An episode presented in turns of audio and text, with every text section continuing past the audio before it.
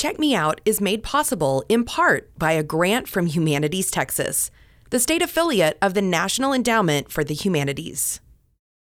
Personally, was not into that. However, when you got to the H.H. Holmes stuff, I was way on board. Right. But I Mhm. was like kind of hauling through the rest of it, trying to get to the murder part, you know. That was the reaction when I gave that as a choice for my, some of my students at school. They're like, the, the part on the, sh- the fair itself, not so much. Give us more of the Yeah, that's that's what I'm that's what I'm here for. You will know it is time to turn the page when you hear the chimes ring like this.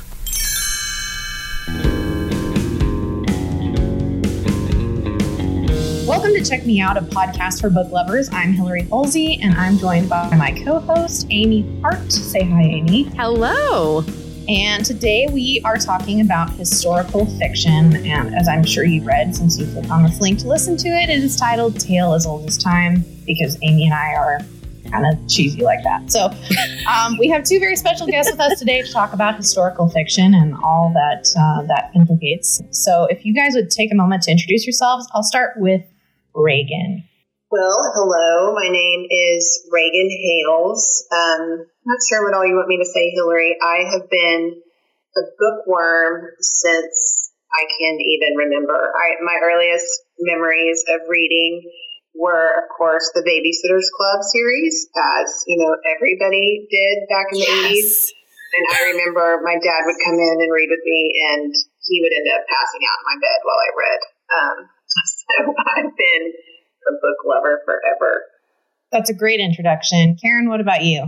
Well, my name is Karen Schrader. I'm the English department chair at Tascosa High School. I've also always had a book in hand, and I'm significantly older than you are because the first series I ever read were the Nancy Drew books.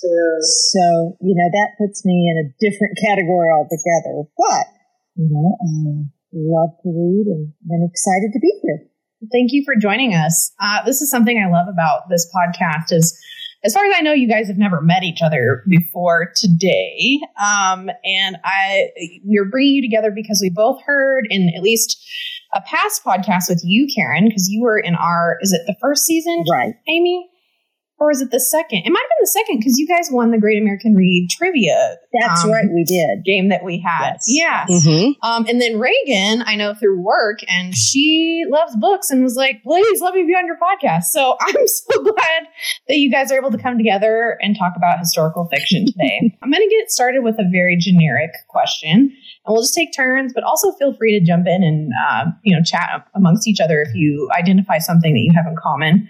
So we'll start with Karen. How did you get into historical fiction? Okay. Why, what do you love about it? I love the tie to history. I've always been fascinated by what happened in the past, and I always wanted more than what a history book told me. Um, so I would go to primary sources, but they're a little dry. So then I discovered historical fiction, which, you know, was centered on real things that happened most of the time and had real people that you could connect to what you already knew. And it just became a favorite of mine. What about you, Reagan? Um, kind of the same. My dad was a big history buff growing up, and I guess I kind of took the reins from that because he and I shared books and shared a love of books together. And um, so he had me reading all these historical biographies and um, war tales as a kid, and then just kind of evolved from there. But yeah, I think it's really just a shared love of, of history. So I, I I know a lot of people choose history historical because they do find nonfiction incredibly dry. Do you prefer Reagan to read historical fiction to nonfiction, or is it just uh, is it equal? You know, I think, I mean, I'm one of those people that has, you know, like four books going at any one time. and I think for me, what I like about historical fiction rather than just always reading, you know, straight history books is that I feel like with historical fiction novels, you know, the novelists are painting the imagery a lot more. They're getting a lot more in depth into the characters' emotions and you know, the psychology of what's going on. So you really, to me, you experience the situation at a more kind of emotional level than when you're just reading, you know, kind of a, a repetition of events that happened. So I think you know, I might read a historical fiction book and then immediately follow it with something that's a little bit more just historic. Um, I, I kind of like to compliment them. What about you, Karen? Do you read nonfiction? I read some nonfiction, but probably not as much as um, apparently Reagan does, because I don't always pair them. Although, depending on the, the, the topic and what I'm interested in, I have I have read more nonfiction recently than what I had in the past. Um, I, my, most recently, I was reading some historical fiction about World War II and Winston Churchill and his wife, and and did go back and read some other nonfiction accounts and just to fill in things that I had questions on. But I, I typically don't read as much non true straight nonfiction. What Winston Churchill? What books were you reading? just out of curiosity? Um, I read one. It was called Lady Clementine, and it was really focusing on his wife and her relationship and how much she influenced him. But of course, it it runs that that fine line between fiction and fact because nothing that happened in it is disputed as having happened. But of course, conversations aren't word for word because the author wasn't there. It's just drawing from what historical sources they could find. So um, that was one that I read, and it was fascinating. And then I went and read um, *The Splendid and the Vile* by Erik Larson. Mm, I read that. Right, and and very different writing styles. Also very engaging, but not as compelling as Lady Clementine was. So, what do you think of *The Splendid and the Vile*, Reagan? Well, any of his novels, I mean, they're super thick. Yes. Why can I not think of his name? Um, um, Erik Larson. Oh, yes, Erik Larson. Like I've read um, Devil in the White City, right? Um, which is it's not a historical fiction, but almost. But his his stuff is so so good, and I think in some ways, right, he can get down to an interesting kind of gritty level. But um, I mean, with his books, to me, or at least the way I have to read them, is really really slowly, just because there's so much to unpack in every book he does. Absolutely. I think he's an Absolutely. author that you can tell is very yeah, well researched, which is my big thing about historical fiction. I also love it. I, I, think I just love knowing that somebody poured over journals and letters and you know all sorts of elements of history to create some sort of narrative. Yeah, I I uh, I think that he's definitely one you could tell that does that. So, do you have a favorite historical fiction author or book or series? Karen, we'll start with you. Gosh, my favorite usually is whatever I'm reading at the moment. but I think I've got two series that I really have enjoyed thoroughly, and one of them um, I think is is getting more attention because of the TV series or the cable series that came out, Outlander by Diana Gabaldon. Um, that would be a, a, real current favorite. Another series and, and uh, author that I really, really liked was a series by John Jakes called North and South that took place in the American Civil War. Those are probably my top two authors. John, that's that. Is that the series that starts with the bastard? Am I thinking of the right series by John Jakes? Mm, he's got a couple of series, and so I don't know that that's the right one. I, because I, I started North reading one of his. Right. I think North and South starts with North and South. I don't think there was a prequel, but gosh, that's been 20 years since I read that one. So my memory could fail me. I, I seem to remember you being one of the only guests that came on during the Great American Read that actually talked about Outlander and knew much about it. Am I right, Amy, to say that? Um, yeah, I think so. Yeah. What do you like about Outlander? And Reagan, have you read Outlander? No, I haven't. Okay. Well, I want to hear this again. I just really enjoyed it because there was so much political and military history in the book, in a book that you didn't necessarily expect to see that in. Um, you know, it's a fictional sci-fi time travel plot, but then there are the real accounts of, well, this happened and here's the, the economic reasons, here are the military things that led to it, here are the political things that all led into it. And so I just found that fascinating, um, because and I, I, I think I just didn't know enough about European history and English history and Scottish history. And the fact that the story was so compelling just made it all the more fascinating. And then when she had them conveniently travel over to the United States, um, we got involved with American history as well. So it continued. It was like, huh, this is, this is really a great way to find out some things that aren't covered in history books. Yeah, I think I, I have not read Outlander, um, and obviously tons of people love it. Uh, it has its own, you know, series on Netflix, I believe, is where you can watch it. Um, I think it's on Starz actually. It's on Oh, is it? Starz, yeah. Mhm. Some of the Okay. early series are on Netflix, but I don't think the most recent ones are on yeah, Netflix. I, I that's a big reason why I love reading historical fiction is just understanding some of the cultural implications of you know somewhere that's not the United States and uh, learning Right. about that kind of history because we do have a very narrow scope, so to speak, uh, when you're learning history in school. Um, Reagan, what about you? What are some of your favorite books or series? You know, I don't really, I don't ever end up in a series. I think just because I like so much variety, I, if anything, I'll end up like in an era. You know, like this year, it was I read everything World War II, World War One into World War Two. Um, so, uh, like, I'll read one book about you know World War II, and then it'll.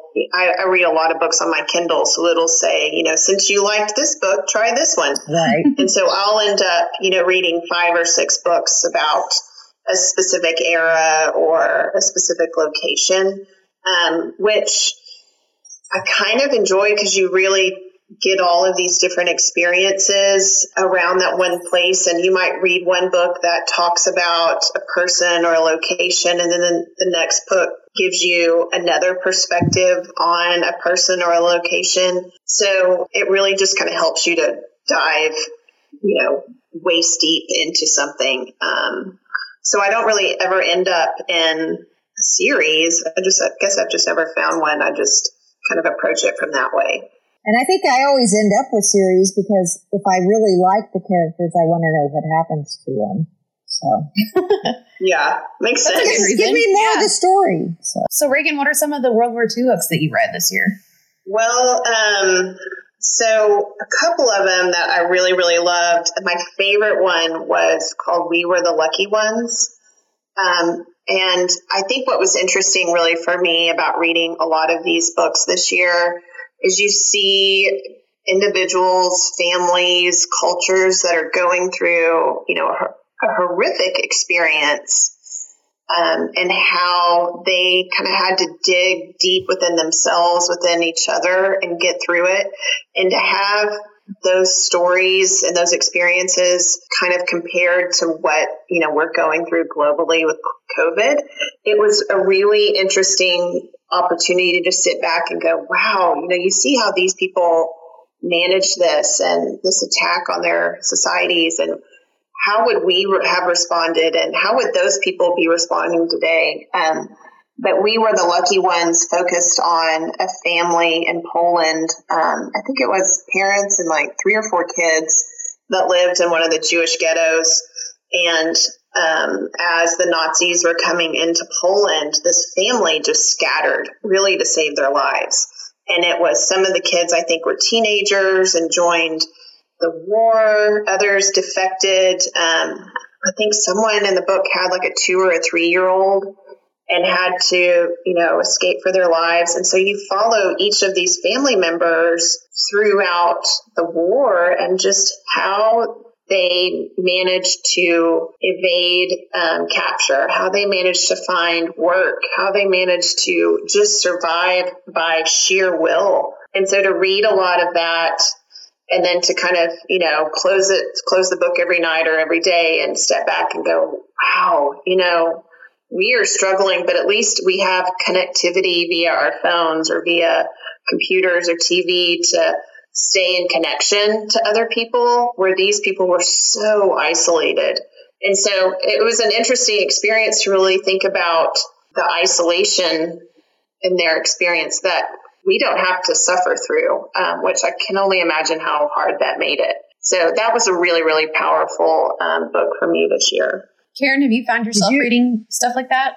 I have. That's what I was just about to ask. That made me think about a couple of books that I read earlier, also dealing with World War One and World War Two. I read D-Day Girls, and that dealt with women who were spies that volunteered to go on spy missions during the war. And it was incredible one of the women left her family, her two children, to go off and go into Germany, to go into France, to go into wherever she was needed. And it was just, that's just fascinating. Would I have had the gumption to do something like that? Would I have had the patriotism to, to put my own family's needs aside and do what was needed to be done for the greater good so that we could win the war? I don't know. Now, those, those people were tough and it, I think you're right. I think looking at what people went through and what they dealt with and what they didn't have that we have makes us appreciate more all that we do have. I think one of the one of my favorite books that I read when I was a kid, because um, I really love youth uh, YA historical fiction. I I don't know why seeing something through a, a child's eyes really just tugs at the heartstrings, but it does. But um, Milkweed, I don't know if y'all have ever read that, but it takes place in Poland, and similarly, you kind of see from the kid's perspective what it's like to be in war torn Poland. I, I, just wonder if do you feel that historical fiction creates a sense of empathy, even though we we don't experience. I mean, I, I know we can be grateful for not having to go through what they're going through, but we are going through a difficult time right now. So, do you think that there's a certain amount of emp- uh, amount of empathy or sympathy that happens when you read historical fiction? Either one of you can answer that. I think so. I think that's one of the benefits of reading literature. I think that by looking at the characters, looking at how they interact, looking at the, the personal conflicts they feel, you have a chance to experience and to think through things that you don't have to experience personally and it creates a, a, greater sense of empathy for those that are suffering things like that.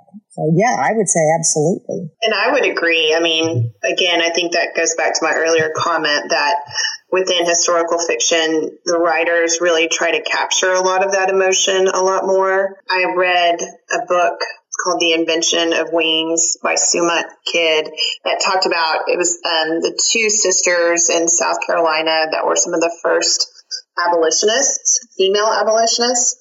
And, um, you know, to hear their story and to, you know, read it from a, a novel perspective um, really made you think about, wow, what are these girls going through and the things they're giving up? And you really kind of were put into their mindset so much more than if you had just been reading it as, you know, kind of an outsider.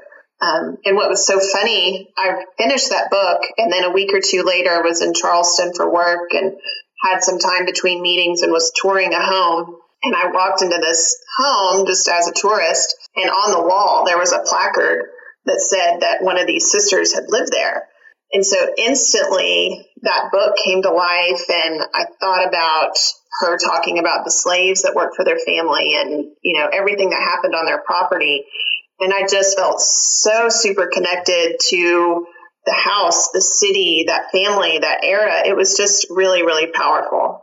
That is so cool. That is cool. So I am actually not a huge reader of historical fiction. Um, I've only read probably a few. I did read The Devil in the White City, but I did read The Book Thief. And talking about empathy, oh my, that is one of the only books. I mean, I I don't read a whole lot of books that make me cry, but that's one of those where just, oh man, what a beautiful picture being painted, but also a really sad, tragic one. Um, have either of you read The Book Thief? I have not. No, I haven't. Wow. wow. I thought for sure you had. oh my gosh.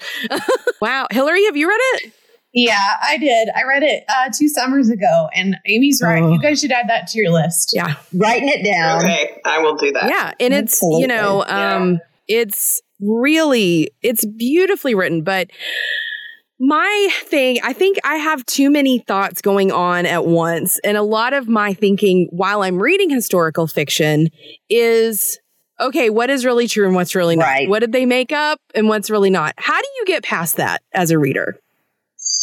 Mm, I think, like, I think that's why often, I don't know, I think sometimes I don't care um, and just get so wrapped up in the story. But I think that's why frequently I'll end up following it up with like an actual like biography or a historical account of something that goes on, or I end up reading another book within that space or that um, time period. or, you know, I'll go do my own research. I'll get on Google and just kind of go down a wormhole looking for different things. But while I'm in the story, I usually personally don't care. I think I'm the same way. It's like once I'm involved in the story, the part of me that questions, did that really happen, gets shushed. So I just read and enjoy the story. I, uh, like Reagan or both of you actually, um, I have learned so many obscure things that I didn't know about history because they do so much research usually before they, uh, you know, go write the book. So I, I do tend to lean more on, you know, what they're saying. If I if it's so bizarre and out there, I'll go like, what? And then I'll just Google it or, you know, uh, mm-hmm. uh, maybe read a biography or something after. But it doesn't bother me for some reason. I also, uh, there's a a, a series called uh, the the Garden of Allah. It's about a hotel in, in Hollywood. Classical Hollywood is like my jam. That's probably my era or whatever I read about the most. And I'm actually friends with the author, and he writes blogs alongside the books that you know he's writing and. Um, it's just so easy to tell that he is as invested at in the historical facts as he is telling the story. I also like about historical fiction, Amy, the the characters when you put characters in that story world you're not putting words into their mouth so like let's say you're reading a world war ii book and where i might have issues is if like hitler says something that hitler never said or something mm-hmm. like that um, right. but you don't have to really worry about that with when you're following characters do y'all mm-hmm. agree with mm-hmm. that i would agree with that and I think that that is one of the criteria. As long as I feel like the author has done research and knows what they're talking about, that I get wrapped up and immersed in the story. There was a book that I read about the American Revolution, and I'm going to have to think for a minute who the author was, but Benedict Arnold was a character, and just seeing him painted as a real person as opposed to the traitor of the American Revolution was fascinating. You know, uh-huh. and it, that's that's part of the appeal there, and that helps me put it aside you know, and I just get involved in, well, how would he have reacted? How would he have thought through these things? So, well, I, reading The Devil in the White City, I will say that was very thorough as far as oh explaining yeah. how, you know, tall everything was and how big everything and the expanse of everything. Mm-hmm. Um, and I personally was not into that However, when you got to the H.H. H. Holmes stuff, I was way on board. Right. But mm-hmm. I was like kind of hauling through the rest of it, trying to get to the murder part, you know. That was the reaction when I gave that as a choice for my, some of my students at school. They're like, the, the part on the, sh- the fair itself, not so much give us more of the murderer. Yeah, that's that's what I'm that's what I'm here for. Well, and I, was like, you say, with this book. but I, no, I told you. Like what I thought was interesting about because I'm totally with you guys on that, but. I traveled, uh, I used to travel a whole lot for work, and I spent a lot of time in Chicago.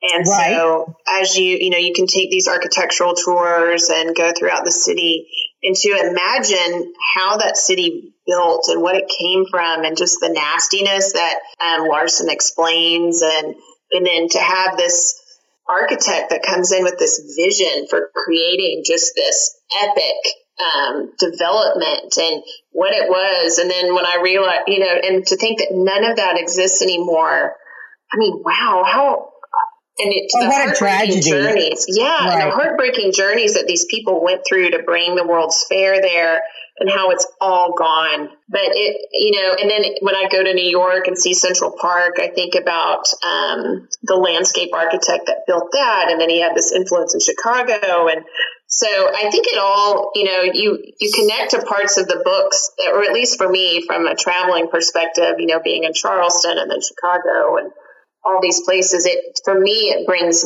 a lot of that kind of stuff to life. Maybe that's my issue. I haven't traveled enough. Yeah.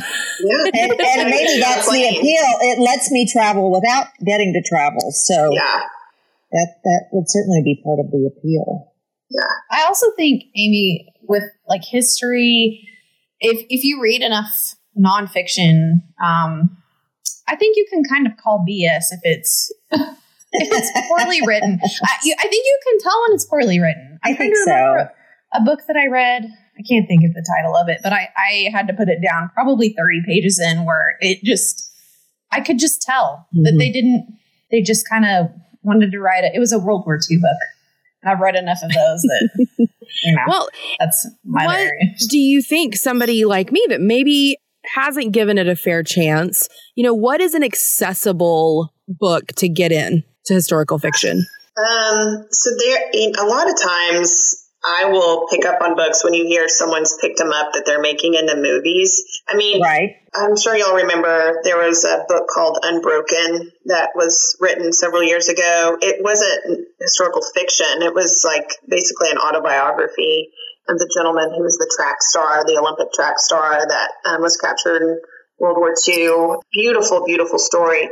But a lot of times I'll hear, okay, this is an interesting story that got picked up and is going to be made into a movie. And a lot of times those I've noticed are easier to get into. Um, there's a book I read this year called Beneath a Scarlet Sky that for anyone that normally doesn't read historical fiction, that's like, holy cow, this is thick. I highly, highly recommend. Um, it's a beautiful, beautiful book. And then there's another one that I read called The Nightingale, which um, yes. was amazing. That's Just a amazing. wonderful book. Absolutely Yes. a great entry point. I read Yes. So I, I recommend those two, but um, yeah, I'm I'm definitely one of those people that if I hear that somebody's picked it up and they're making it into a movie and it has happens to be based on a true story, I'm usually going to go write it down. Or if I see that they've already made it into a movie, sometimes I'll backtrack there. There's one that I read, not, it's been probably in the last two years, it was Alias Grace by Margaret Atwood. Yes. And yeah, I saw love that, that it was a series on Netflix and I was like, oh, I wonder if there's a book. And so I searched and, ah, yes, there was. And I love Margaret Atwood anyway. And so I read it and that's another great one. There's psychology, there's murder, there's supernatural, there's Canadian and U.S. relations. It, it's just a fascinating look at things and, and easy to read. So I would suggest that. I that. loved that book, Karen. Oh, Um, did you? Oh, And I think Amy would like it too because you read Handmaid's I Tale, did. right? Yeah. And I really Yeah, like I the way that Margaret Atwood writes. So, It's her style of writing, and as she said, it's murder crime. Mm. Um, and I think it's a little bit like, although it does deal with history, she handles it in such a way that it's it's happening at that time, but it's not. I don't think you would be so doused with history that you might, Right, you know, put right. it down. Mhm. Yeah, absolutely. yeah, that's a great one. Well, what else? What other questions do you have, Amy? well, I think, you know, I think that a lot of times historical fiction, you know, I'm looking through all these lists now because I'm like, what do I, surely I've read more things than what I think that I have. But I think that's the thing. I, I mean, they're saying the color purple counts, you know. Oh, definitely. Well, anything, I mean, generically, like, uh, there are a lot of, uh, like, uh, in the last podcast we recorded, um, the Underground Railroad was a, a recommendation that um, Stacey Yates made. Slavery narratives, um, Gone with the Wind would be another piece Um, that I don't. Beloved, that'd be another one Yeah. that would go in there. You know, Yeah. but Hard read. does even, good. you know, does Sherlock Holmes count? Are we Um, counting that? borderline? It would depend on what the case was. I'm just trying to see what the parameters Yeah. are. Like, what are the parameters of historical fiction for you? I think for me, it has to involve real events that I can verify did happen. Um, real people that I can say, yes, they were there, that I can research and look to and say, they would have said that. That's the kind of person they were. So it's not necessarily as- just a place and time. It's not. No, It's no. not about, um, you know, periods. It's more about an actual historical event for you. Right. Okay. Right. Although I've read quite a few books that were more about time periods that I would say, like I read one on the Vikings that was a historical fiction. I'm trying to think Bernard Car- uh, Cornwell, maybe. His writing is fascinating and it's, it's more period. There are some specific events, but it doesn't focus on the events, but the events are thrown in enough to let you know, yeah, I did some research. This is what was going on. This is, these are, this is what times were like. So, but I think I How do. about you, Reagan? I I would agree. I mean, I think it's always kind of like, is there something that happened that I can tie this back to? So I, I mean, I agree. I don't think it's just oh, it was written in a, a certain era, or you know, it's placed in this setting, so to speak, but that it Right. really um, talks about an event. Yeah, I'm. Is I'm looking through a list and the Pillars of the Earth keeps coming up. Oh Yeah. my goodness, that's wonderful. I feel like I would be in trouble if I didn't bring that up because it has been mentioned on the podcast several times.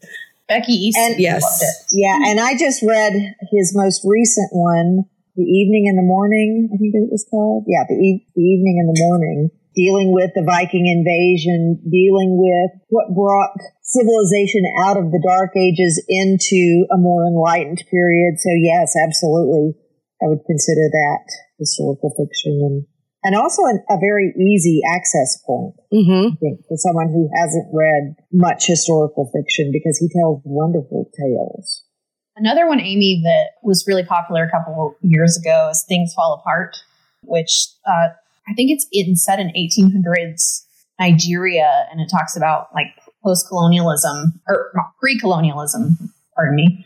And I, I, that was one that I actually cried during just because of how well the author places you in that particular time period and um, just the situation there, you know, with what life was like before that particular thing happened. So that was, I can't remember what year that came out, but it was super popular. Um, I've actually read eleven twenty two sixty three. If that counts, I don't know if that.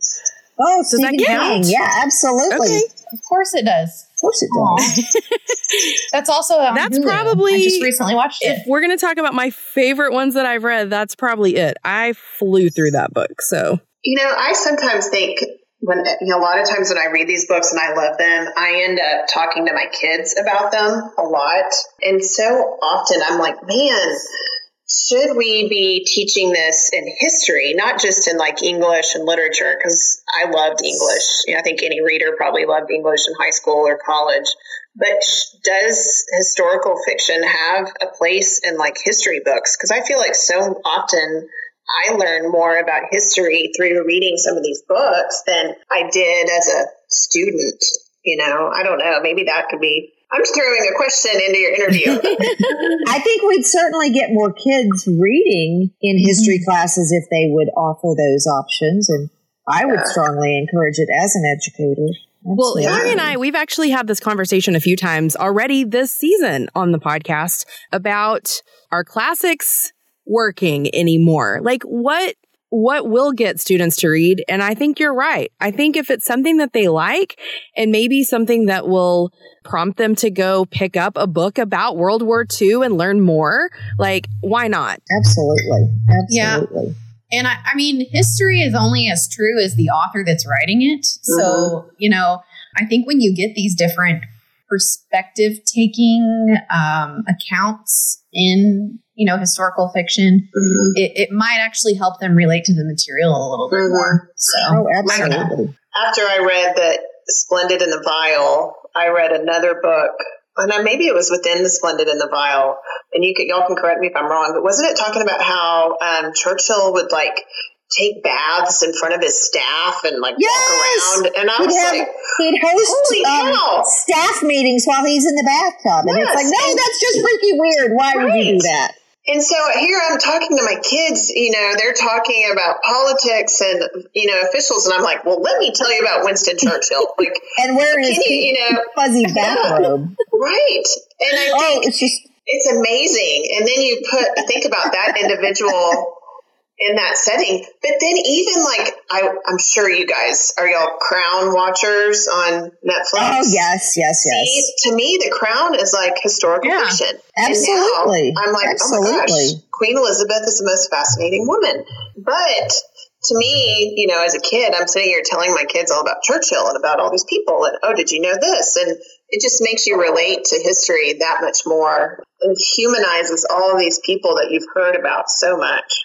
And I think that's what makes it really interesting is that it, it, you, you hit on it right there with the fact that historical fiction humanizes people that we've learned about in history. And Mhm. that's where we get drawn in. So Is there a period or a person that someone has not written about that you wish they would? Hmm. Oh, that's a good question. that is a good question. see, Amy, you were like, I don't know anything about this. Now you're asking the best question.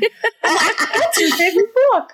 Oh, I don't know that there's a time period, but I, I almost wish there were more like geographies. You know, you guys mentioned colonization in Africa or Mhm. like I think there's a lot of interesting history in India um, and even Asia. I mean, like Memoirs of a Geisha. I don't know that that's Right. necessarily historical fiction, but it was really interesting. That was a I good think book. it counts. I think Yes. it counts. So, you know, I think I would just like more stories about different locations, and I'm sure they're out there. I just, you know, it, it's so hard to find. I'll find that out, Reagan. We'll see if there are some Well, that's suggestions. also an interesting point, Reagan, because I feel like there's you know numerous books out there about the Holocaust, and you know ranging from YA to nonfiction to just generic historical fiction. And I feel like we have a pretty good idea about Germany and Poland and Austria and all of the Mhm. main affected areas there, but there are so many other major historical events that I, I don't think have been completely touched. I could be wrong though. That's interesting. I, I don't think I've thought about that. ponder that to think about. Well, I don't have other questions, so maybe Amy does. well, I just, you know, are there some some things you can recommend to each other, to me? Like what what's your favorite thing you've read or a few things? I think you've named a lot already, but if you've got more that you want to put out there, we would love to hear what they are. Well, I, I'm definitely going to say we were the lucky ones. I think, um, you know, if you like Nightingale, definitely do We Were the Lucky Ones. It's just unbelievable, all the different people that went through it. Um, and then I would say, um, just to do a different era, the um, the invention of wings. It really, it was really, really good. And I think I would say um, The Things We Cannot Say, which is also a World War good. II. That was a great book. Again, another World War II. I seem to have read a lot of World War II books this year. And then I would say The Giver of Stars.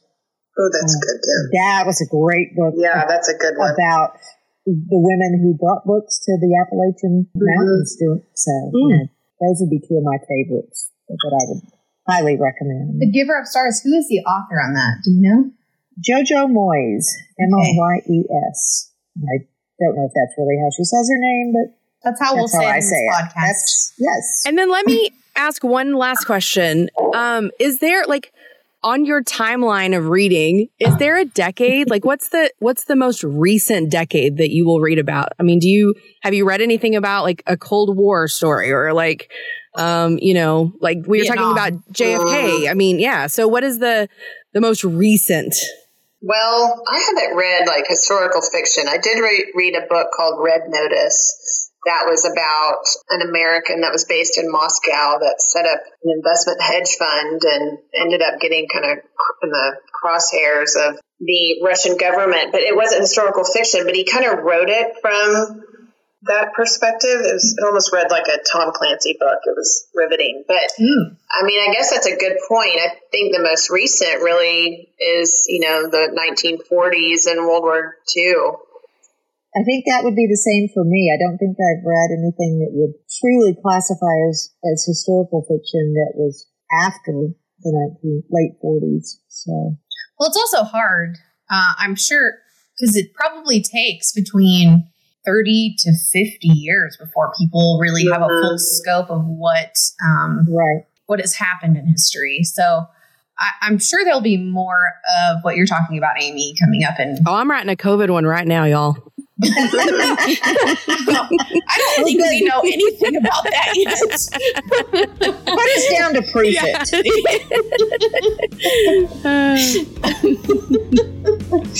Oh, well, thank you guys so much for being on the podcast. Well, thank you for inviting me. I enjoyed it.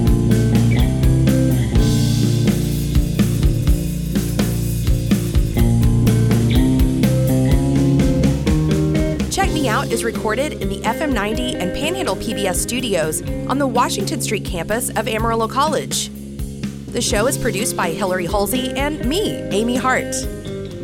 Big thank yous to Colin Lutz, Jake Day for being our editor, Stevie Brashears for designing our logo, and the Mag 7 for providing music.